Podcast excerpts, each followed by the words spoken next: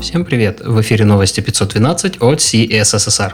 В этом выпуске новый JSX Transform, выбор и оптимизация CDN, Firefox 81, V8 8.6 и что нового будет в версии 8.7, критика Web Components, а также продолжение расширения поддержки Linux на ноутбуках Lenovo из коробки.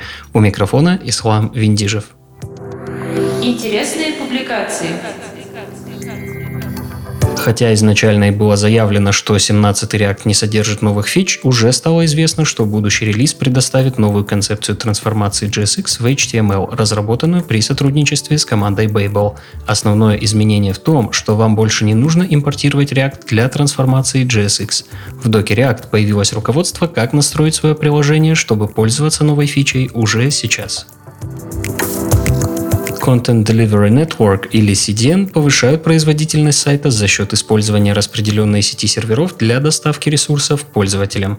Поскольку CDN снижают нагрузку на сервер, они снижают издержки на содержание оборудования. В блоге WebDev обсуждается, как работают CDN, а также предлагается кроссплатформенное руководство по выбору, настройки и оптимизации настройки CDN. Там же на WebDev разработчики Mercado Libre, крупнейшего в Латинской Америке сервиса электронных платежей, оптимизировали интерактивность страниц. За мерило оптимизации были взяты две характеристики Total Blocking Time и First Input Delay.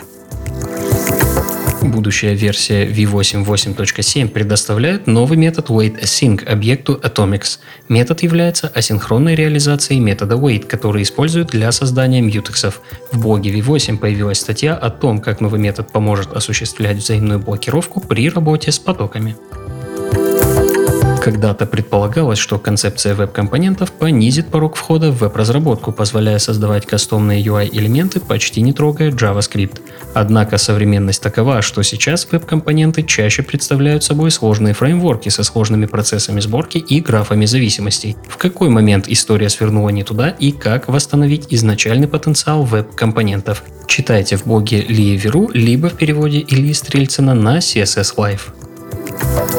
Завершают парад публикаций Сигурд Шнайдер и Ян Шефлер из Google, из-под пера которых вышла статья о разработке вкладки Issues в Chrome DevTools. Новости релизов. Вышла версия Firefox 81, был доработан Media API, теперь воспроизведение музыки можно управлять с клавиатуры или гарнитуры. Также версия получила ряд улучшений доступности для нативных контролов аудио и видео HTML5 доступен 10 мажорный релиз Tor браузер. В первую очередь релиз направлен на фикс багов. Их исправлено более 50. Также версия Firefox была повышена до 78 и версия инструментария Tor до 0.445.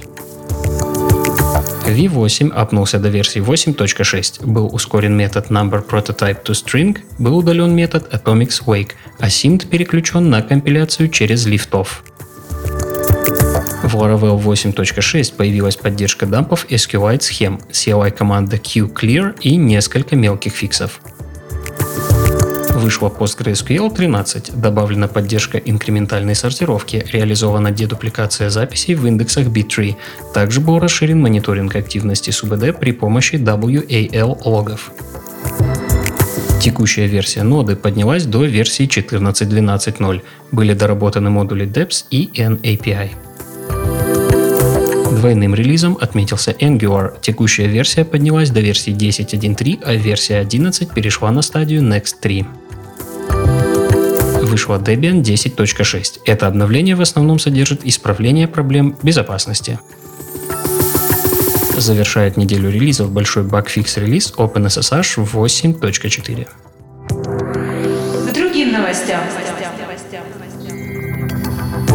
1 октября стартует Hacktoberfest. Правила не изменились. Находите репу сами или из списка предложенных репозиториев. Ищите с чем бы помочь, делайте pull request, дожидайтесь мерджа. За 4 опрувнутых реквеста всем участникам полагается фирменная футболка с символикой Hacktoberfest. Microsoft продвигает новый Edge в сфере безопасности. Обеспечение безопасного удаленного доступа к ресурсам, приложениям и данным – это проблема номер один. Браузер должен быть дополнительным слоем безопасности в сети, даже если контекст его работы становится все более сложным. Новый Microsoft Edge бесшовно работает в экосистеме безопасности Microsoft 365, а благодаря наивысшей степени защиты от фишинга и вирусам, по данным независимого исследования NSS Labs, он более безопасен, чем Chrome на Windows 10, заявляет Microsoft. В официальном блоге Windows вышла статья, поясняющая, почему именно Edge стоит выбрать, чтобы обеспечить максимально защищенный доступ к сети удаленным сотрудникам.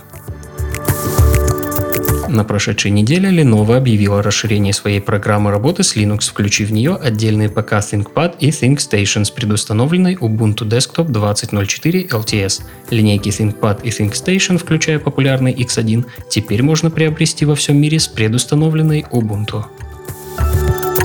Все ссылки на инфоповоды и сопутствующие публикации ищите в описании. С вами был Ислам Виндижев. До встречи через неделю.